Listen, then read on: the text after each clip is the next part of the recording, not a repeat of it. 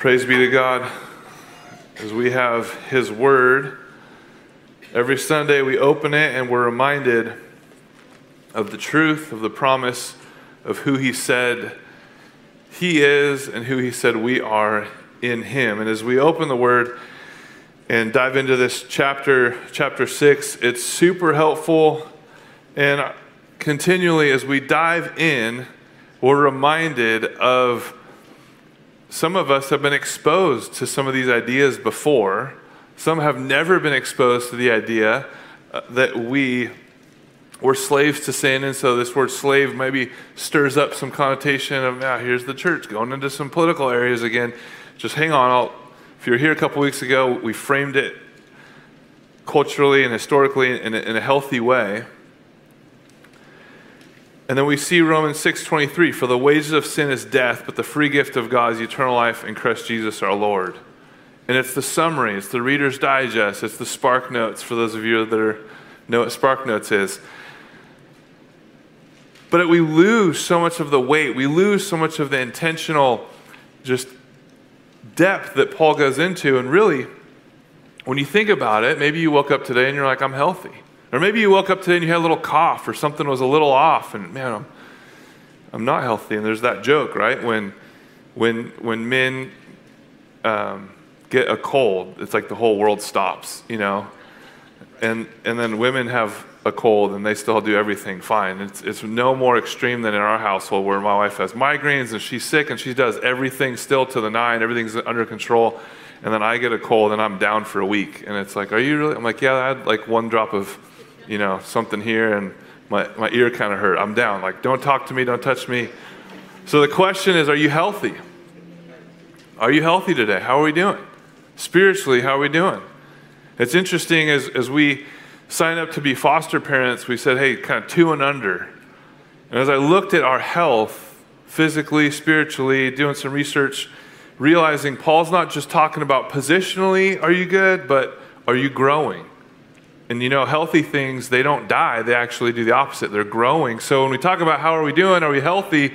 Usually it's in are we growing? Are we getting stronger? Are we more disciplined? Or are we unhealthy? Are we kind of needing some extra care and, and medicine to kind of fight something off?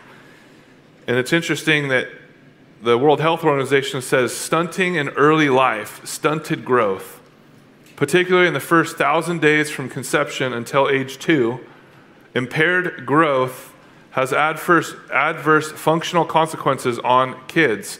Some of those consequences include poor cognition, educational performance, low adult wages, loss of productivity, and accompanied by excessive weight gain later in childhood, increased risk of nutrition related chronic diseases in adult life. So, those first thousand years to two years, if there's stunted growth, you're going to be plagued with problems your entire life. It's no wonder when you look at the church and see it anemic and, and you see people that are, oh, yeah, I, I went to, you know, Awanas, I went to Sunday school, I went to youth group, but I didn't really grow. Maybe some of you are starting to feel a little convicted. You're like, I came for a little TED talk. That's not what the Bible is or we do here. We bring truth and we focus on Christ. And the reality is, so much of, of my journey, I can relate with you if you're feeling that way. As a kid growing up in church and growing up in youth group, I was the kid every time. They'd say, Hey, you're in sin. Like, yes. You need Jesus to forgive you. Yes. Okay, everyone, close your eyes, bow your heads. I'm like, Yes, again, for the thousandth time. Okay, everyone go, you know, winter camps, Hume Lake, retreats, youth group nights, guest speaker. Everyone leave. Everyone that wants to repent and be forgiven, stay. I was staying every time. Senior year in high school, for the 10th billionth time, my youth leader's like, Brandon, seriously? You're good, okay? You're forgiven. Now go help everyone in the cabin figure it out. And I'm like, but I'm not good. Like my heart still tells me I did the thing I don't want to do yesterday. I'm still, I need forgiveness. I need to be positionally good. The problem was I had stunted growth. No one taught me how to, how to, how to love people. And then finally they got frustrated with me and they're like, Why aren't you growing? Like, I don't know how. You just told me I needed God to love me. And now what? And here Paul dives deep into the positionally, you're good. Now, progressively, you're growing. Because you're good, you get to grow in that goodness. Because you have Christ's righteousness, his robe of righteousness around you, you're warm. Which finally, for us Californians, we got to feel a little shiver today. It's like, oh, wow, that's what it feels like. A balming 42 degrees, maybe, you know, and you're like, oh my goodness, I might not survive. It's okay. The sun's coming out. Give it an hour. We'll be back up to 90 the rest of the week. We'll be okay. We'll survive. But the warmth of his righteousness, that's the only way we're in Christ. That's the only way we get in his mercy, his grace, and it's not our works, it's what he's done. And if we fail, allow grace to have its full work. If we fail to get in God's word and understand who we are in Christ, understand God's work on our behalf, we'll end up as stunted Christians. We'll end up just barely saved, but not growing and not serving. Paul here explains in depth and in great detail what he talks about elsewhere, and especially in Colossians 3, it's more succinct and, and, and, and clear. But here, in its full effect, Romans 6 through, through 8, chapter 6 through 8 is what we're going to look at in the coming weeks. And it's this section that, that talks about and asks this question he poses twice. First, in verse 1, what shall we say then? Are we to continue in sin that grace may abound? Maybe you've been there before. Like, sweet, I'm freely forgiven, so I can freely keep sinning, and then he'll just keep freely forgiving, and it's this awesome cycle. In verse 15, again, he says, What then are we to sin because we're not under law but under grace? The question arises from Paul's teaching about the gospel in chapters 1 through 5. The gospel has a theme that's unique to all other world religions or philosophies that would say you have to do good in order to become good or to be rewarded with that. But really, salvation is received on Christ's goodness, on his perfect obedience, not achieved. That's the bottom line is you're, you're, you're received as you are, but God's love doesn't leave you that way. He transforms you. It's not achieved. It's received on the basis of what Christ has done for you on the cross as he rose from the grave in exchanging your sin filled life with his sinless life. And if that's the case, someone might say, well, then why would you change? If God loves me as I am, why would I change? Wouldn't you just stay the same way you are? Paul answers that in the process, he gives us three principles that says, no, when you understand the gospel, you understand your new identity in Christ, you allow his grace to grow you. In, in a biblical word, he brings up, as he wraps up his thought in verse 22, the fruit you get leads to sanctification. The fruit you get, the fruit of his work, of his labor, of his toil, you get the grapes on your table. You get the wine in the bottle. Who went out and picked the wine and fermented it and processed it and bottled it and then brought it? You just go to traders. All that work was his work on your behalf. And yet, when it comes to spiritual things, here's the three things we see of his work for your blessing. First, we have to admit that we're spiritually in slavery. We have to admit your spiritual slavery, verses 15 through 16. Second, embracing unity with Jesus. And then lastly, we live in the unity with Jesus. We live in our new identity daily. We live in your new identity daily. So we see this summary of the gospel that Paul is talking about in the first five chapters. If you're just joining us going through Romans, he's talking about the fact that God is the creator, by grace, sent his son, Jesus, into the world. He lived a perfect life, free from sin, died for sinners, rose from the dead, and now offers all who believe eternal life and a special place in his kingdom, living life to the fullest with the power of the Holy Spirit.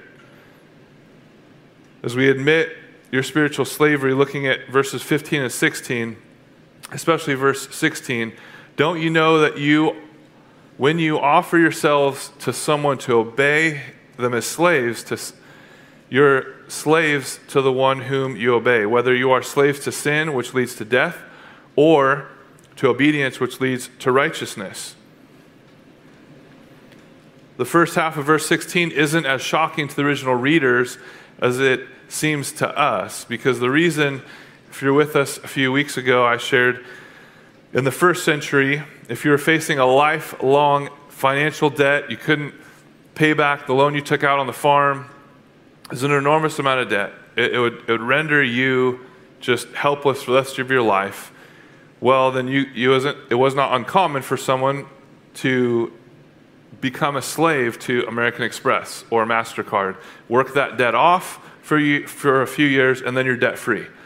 Which some of you are like, hey, that might actually be better than doing Dave Ramsey's financial peace envelope. Like, we could just do that for a few years, get out of debt.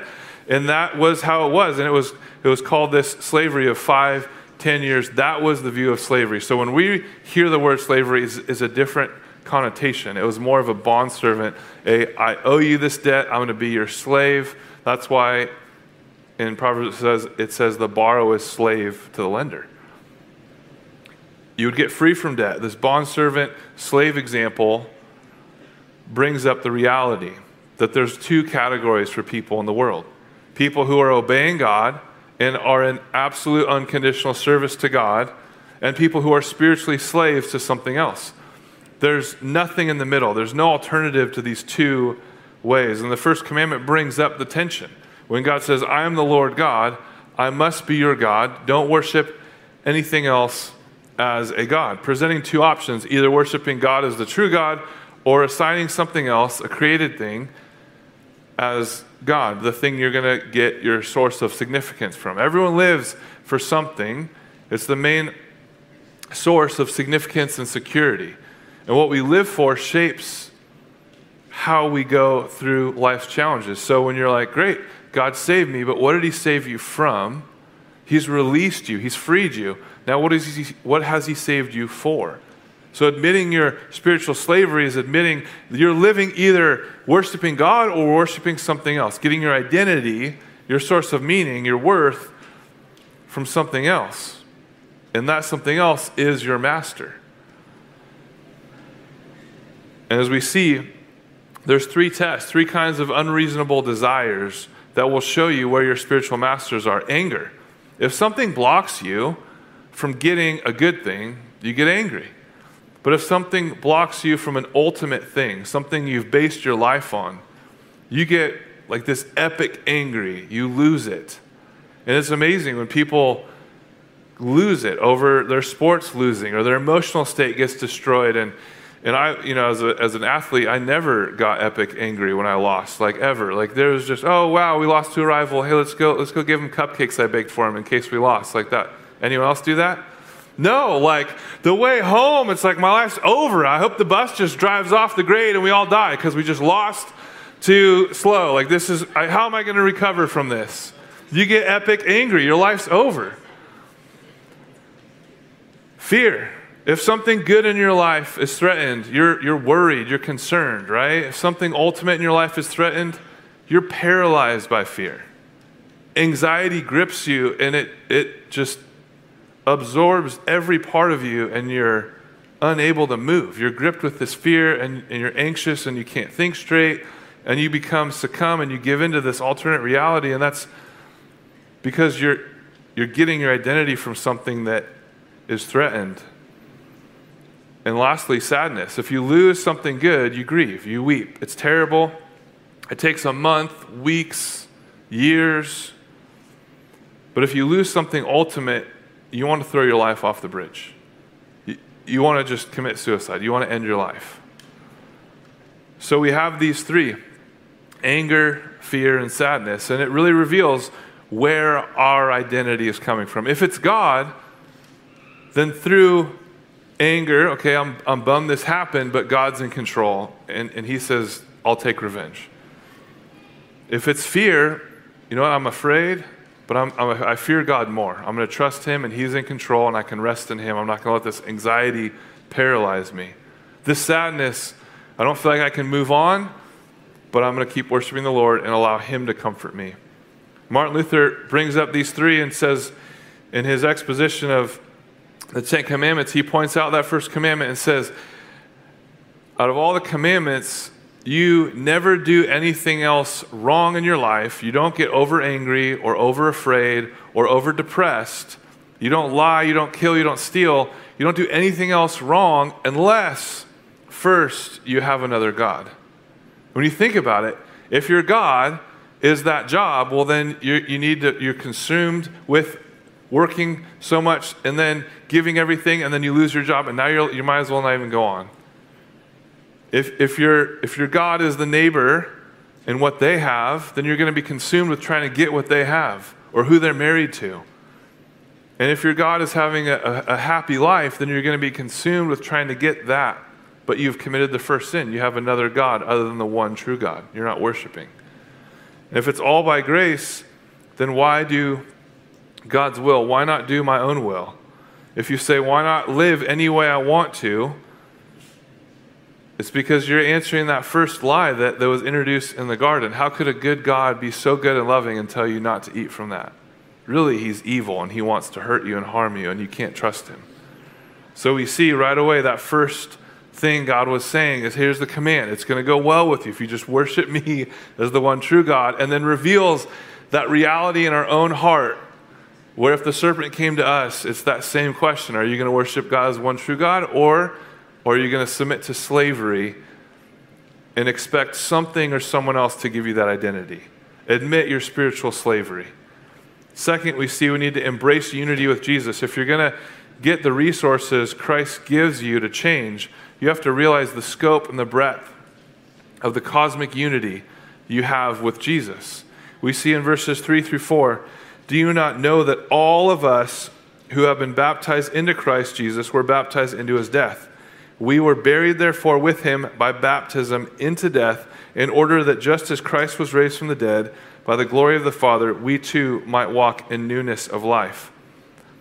He's talking about the baptized, those that have trusted in Jesus, that have been positioned in Christ, believe that his death on the cross, burial in the, in the grave, and resurrection is what brings new life. So, baptism is sort of like a wedding ring where it's easy to fall in love with someone, but then to take the next step and commit to someone. And we see that the, the word united is a strange word. It's actually a horticultural word that means to be grafted in at the roots, not just on the branches or the trunk, but all the way down into the roots. And we see in verse 5 you've been united to the past and the future of Jesus Christ. Past is now our past, Jesus' future is now our future. First of all, it says we died in him. So our past is buried with Christ in Colossians 3, it says, another place where Paul's talking about this growth, this sanctification that God's doing in us and through us, where he says, You've been raised with Christ. Where Christ is seated at the right hand of God. That was the honored seat where the, the victor would, would be seated, right? The general coming back from war would be at the right hand of God and set your minds on things above, for you died and your life is now hidden with Christ in God. So you died in Him, you are raised in Him, you're seated at the right hand of God in Him. What does that mean? What does that mean that, that we're in Jesus? We're seated at the right hand of God. To put it this way, imagine a person who's become rich. How did he or she become rich? Well, they became rich through their brilliance, diligence, hard work, and effort. And that rich person then marries a spouse. Well, that spouse didn't become rich through their efforts, but because of their commitment and their unity. So, through that legal union by grace, the one person has done everything in order to bring all this wealth and amass the wealth, and the second person just gets married. That legal union, it's by grace, just like that. And that's the position. But now, do you live in poverty? No, you use the resources that you've been given and you rejoice in that and you steward that. But yet, so many Christians are like, wow, that's great. God loves me. Man, woe is my life. Poor me. I don't have. What? You have all the power to accomplish His purpose through His Holy Spirit, but we don't understand it because we don't understand Him through His Word. When the Holy Spirit hasn't given you that understanding because we haven't been in the Word. And it's, it's the beautiful promise and that gift. And I remember every Christmas, I always wanted gifts that were like RC cars or video game systems. And back in the day, they didn't have the internet where you could just download games out of the air. You had to actually buy the system and then buy the game and then get the controller. There's always parts, right? But my parents didn't really know all the parts. Or maybe they just didn't afford, want to buy all these video games. So I'd get the game, I'd get the system, and it's like, can I get one game? And there was always something that didn't quite work, you know, in the RC car. And that, that was the first thing as a kid. I got the RC car, and all of a sudden it's like, oh, it needs 50 AA batteries. Are you kidding me? 50? Like, what in the world? And I didn't understand that. So you put all those suckers in there. Speaking figuratively, it needed 20, okay? It's not get real, it's not get ridiculous. And then all the energy gets zapped. And sometimes as Christians, we're like, oh, that's a loss, effort, it's work. It's no, the reality is we have the Holy Spirit. The power does not run out. And then back in the day, rechargeable batteries. I'm not even going to go there. Okay, so it's not like the technology. Put it in there, and you're like, that was like two seconds of runtime. This is lame. The determining factor in your relationship with God is no longer your past. We get hung up there and we get stunned. We're like, I don't know. I have, a, I have a shady past. I've done some things. Yes, we all have. Look at the church in Corinth, and Paul calls them saints. They're so much worse than any of us. Trust me. You could test your record up against them, they'll win. It's crazy. And that's why they, got in the, they made it to the Bible. God only accepts sinners and bad people because all have sinned and all have done bad things, said, thought, and done things. He only accepts them. No one's perfect. And God now views you through the lens of Christ's accomplishments, delighting in you, seeing you as free from any guilt condemnation, and he only views you for all the good that Christ has done. And this, this term, palingenesia, originates from the Stoic philosophy, signifying this, this cyclical rebirth, this cosmos of decay, and that eventually gets um, just purged and, and through the fire burn away, burnt away. And Jesus doesn't do what a lot of, a lot of wholeness and wholeness will reign. This purging that's usually translated at the renewal of all things when the Son of Man sits on his glorious throne, everyone who's lost houses, brothers, sisters, or fathers or mothers, children, fields, for my sake will receive a hundred times as much in eternal life. For many who are first will be last, and the last will be first. Jesus says there will be a palingenesia, just one where the single point in history is flowing towards where all the sad things will become untrue. Everything will be purged, everything will become new, everything will be this joyful, exuberant dance and fullness and wholeness. And Paul uses the same word in Titus 3:5 to discuss personal salvation. It initially seems out of place because it's typically this cosmic rebirth, this purging and cleaning and renewal. But Paul's highlighting that upon becoming a Christian, the power, see, the battery power is coming back. It wasn't a huge detour. For the future, the power of the future and the ultimate transformative force that will regenerate the entire cosmos and has created is already at work in your life. The entire power to accomplish His purpose for all created things is already at work in your life to transform and restore and renew and bring about you, not just positionally, but progressively looking, thinking, acting, and loving like Christ. So, in a day like today, where the entire world is positioning ships and missiles in Israel and other nations are coming against Israel, Jesus said it's going to happen this way. And scripture said from Daniel, Zechariah, Revelation, it's all building to this point. And Jesus said, We don't know the day or hour, but we know the season.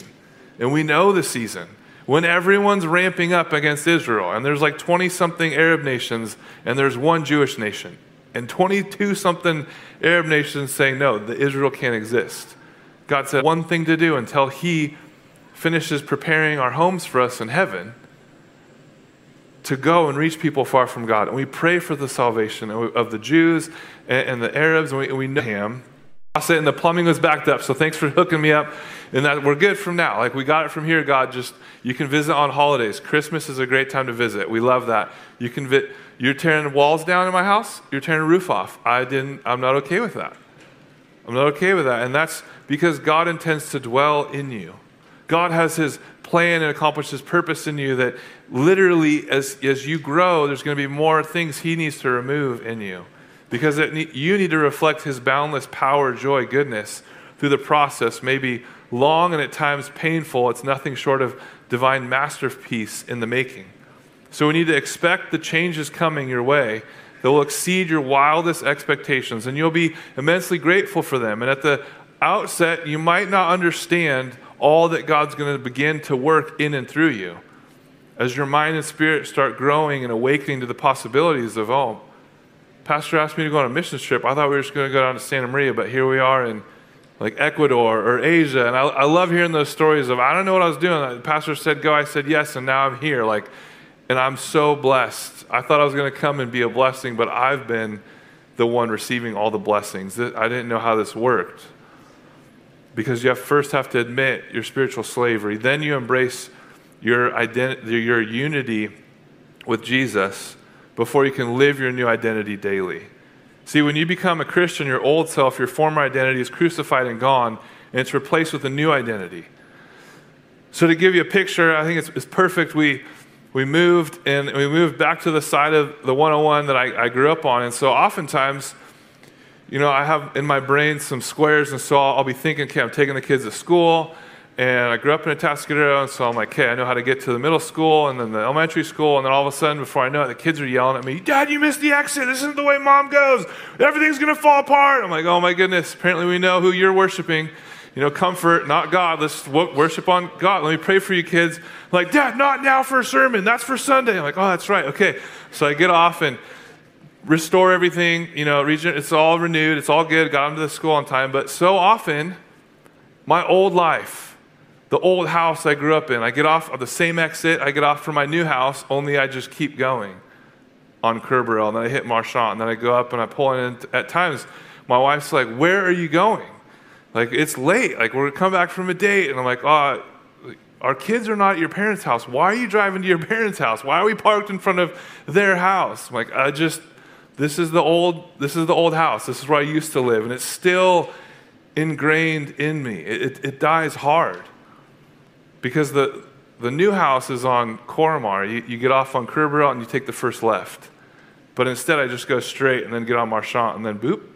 Before I know it, I'm just in autopilot and there I go, back to the old life. Thankfully, I don't actually stay in that mindset and walk into my parents' house at 10 o'clock. You know, they, they do own guns, so that might not be well for me. Like, who are you doing? Like, oh my goodness, sorry, Dad. It is the old, yeah, we're going home. We're good. But don't we do that spiritually? All of a sudden, it calls our name, it feels comfortable. We just hit cruise control mentally. And there we are, doing the same old thing.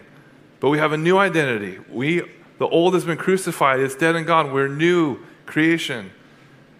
So, how can we who died still live in sin? He says in verse 2. You've been baptized. The old is washed away. The new has come out of the water. It's a perfect picture of why believers are baptized and walk in this newness of life. And the transformation requires an active recognition, not a passive mindset in autopilot. It's the acknowledgement of your new identity. You must consider yourself dead to sin and alive to God and consciously choose not to let sin rule over you. As a Christian, through the Holy Spirit, you possess all the resources needed for transformation. And it's seen perfectly with Jesus healing a blind man in Mark 8 demonstrates that Christ doesn't leave his work incomplete. He ensures that what he begins, he finishes. He walks up to this blind man, and it's kind of gross for some of you that are a little, you know, need your personal space. He, he spits, puts the saliva in the guy's eyes, and is like, hey, do you see? And at first, you're like, dude, that's gross. And the disciples are probably like, um, COVID, Jesus, like all the germs, what are you doing? Like, this is not okay. Has he gotten a shot? I don't know if he's okay with this. Like, six feet, Jesus, come on. You've done miracles before with, like, you weren't even in the same town. You need to put saliva on his eyes? And then the guy's like, yeah, I, I can see, but the people look like trees. And Jesus doesn't do what most American Christians do and go, hey, I'll pray for you, okay? It'll be better. I'll just pray God will heal you. I'll be praying for you, brother. I got a lunch. I'm going to, I got to hurry.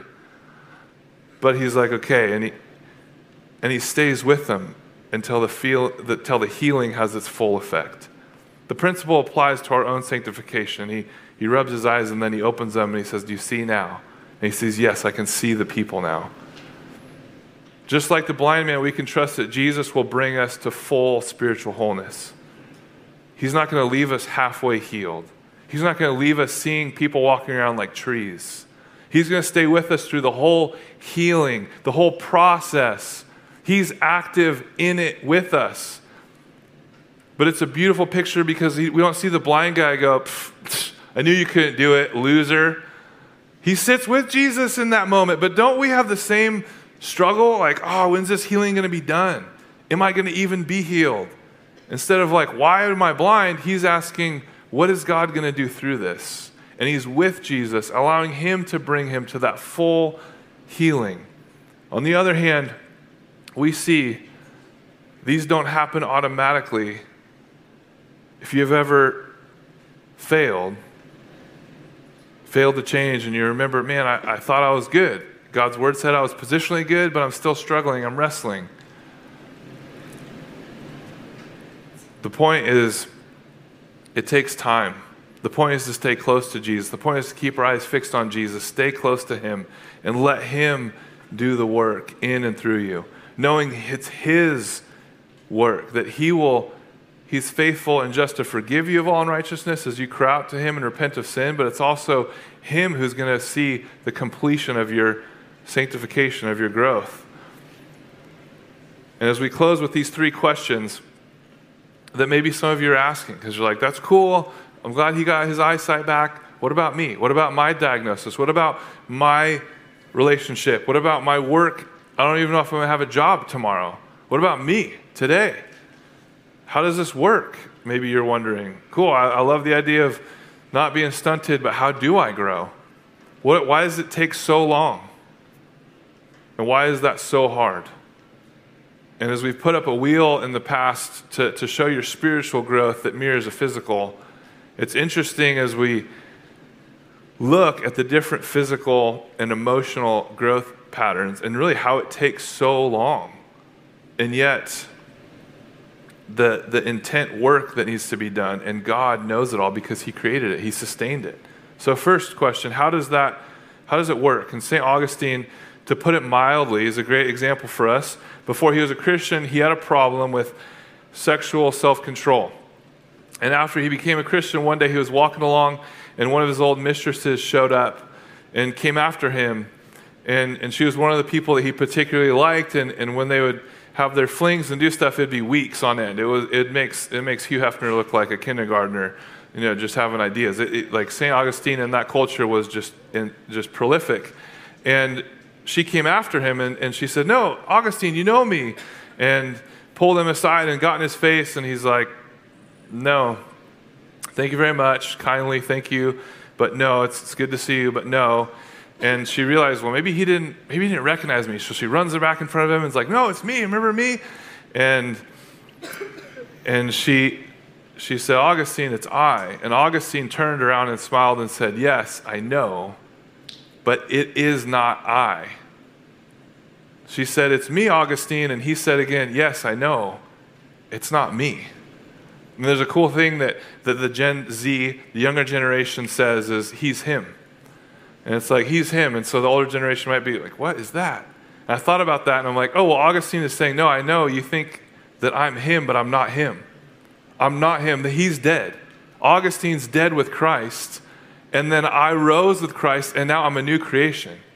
Jesus is Him. Jesus is the one who saved me, who redeemed me. He bought me with a price. I was joined in His death, burial, and now resurrection. Now the guy you see is a new creation. I don't have the same affection towards you. I see you. I know what we used to do, but we're not doing that anymore. I'm not Him.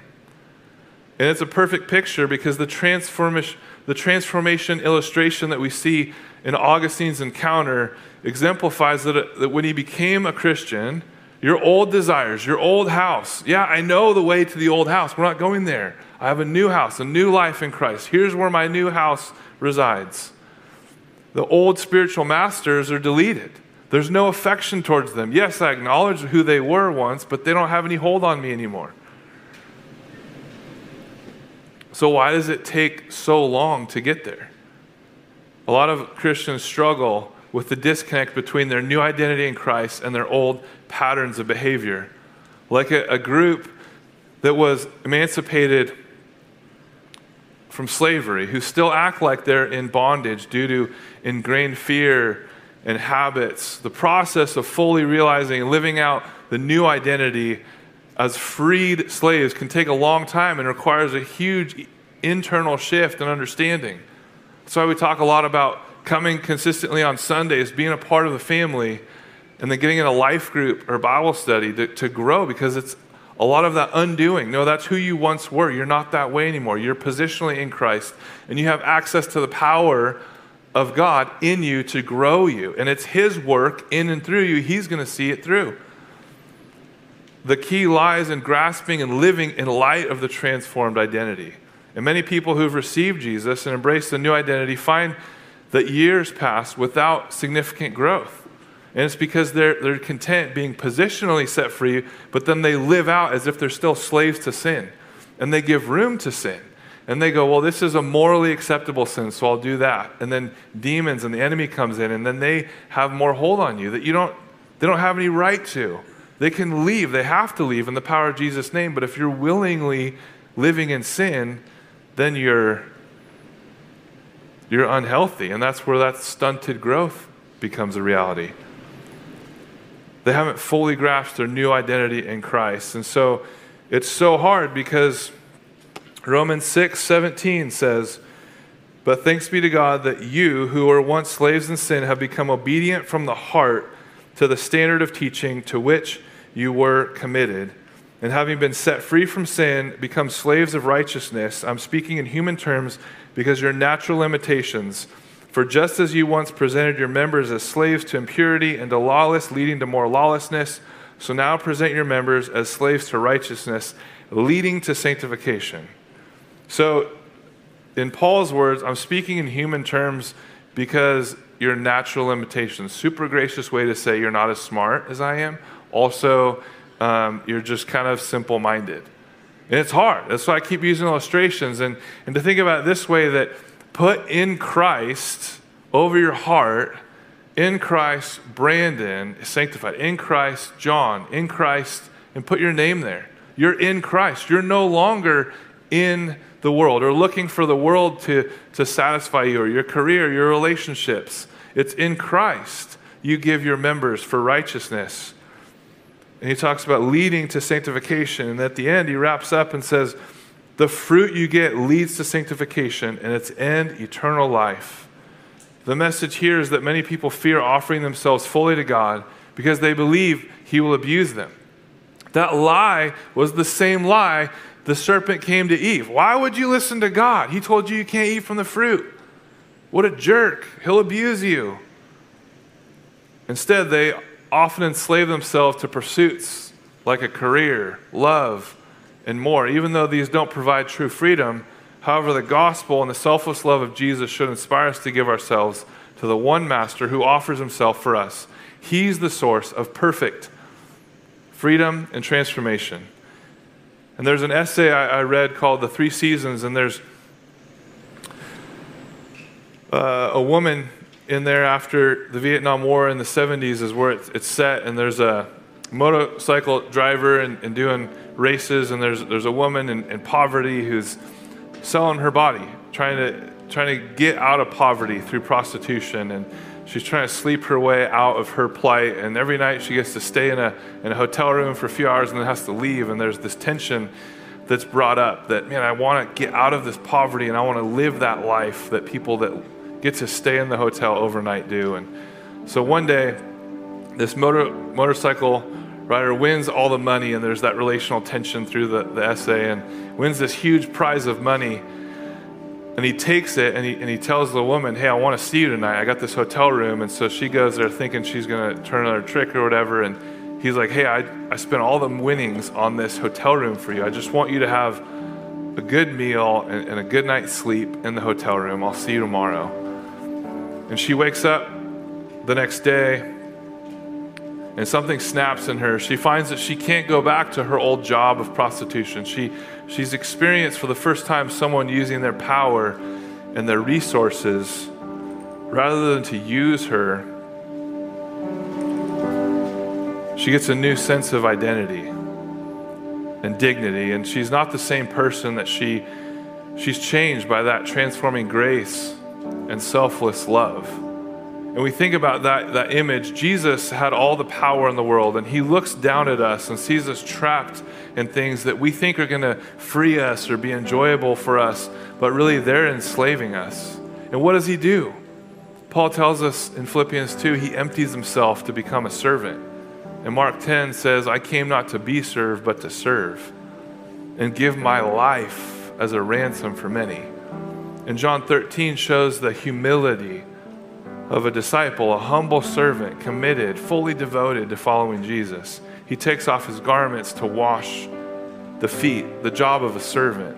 He doesn't just say, I came to serve, he does serve us. He laid aside the infinite amount of praise and resources and purchased, not just at the cost of money, but the cost of his life, a room. He purchased a room in the only place our hearts can truly find rest, and that's in his Father's house. He's preparing a place for you if you believe and receive him as your Lord and Savior. He denied himself to love us. And if that woman in the story was transformed by the knowledge of this motorcycle selfless love, how much more will we be able to say, like Augustine, to the spiritual masters that are grasping at us, calling our name, that feel like home, that feel like that's what I used to do and that feels good. We can say, like Augustine, it's not me. Jesus is Him. He's Him. He's the one who set me free.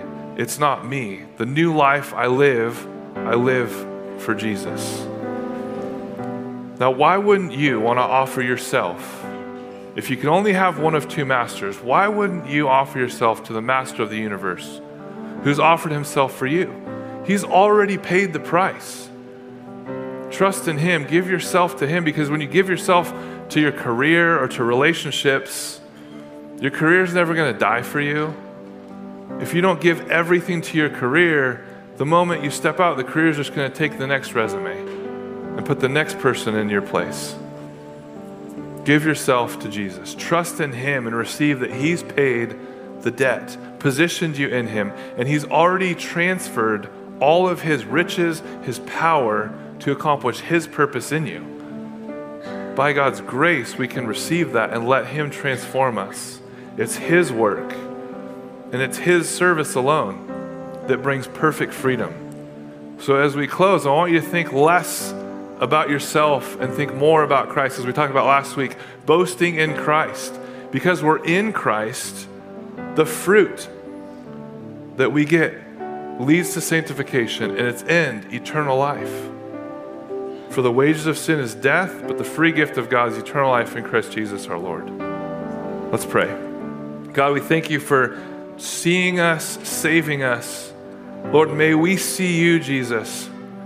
Believe that we are truly in you, made new by the power of your blood that forgives our sin and the power of your spirit that raised Jesus to new life again, that would raise us to new life. And that simple gospel that's nowhere else heard or found that the God who created a creation that ran away from you, that declared war against you, rebelled against you, that you would graft us back into the roots, that you would save us, pay the price, not just financially, but with your son's life who lived a perfect, sinless life in our place that we might be restored and redeemed, adopted back into your family, receiving all the inheritance and position of your sons and daughters. For those who have yet to believe, may they believe and receive salvation today.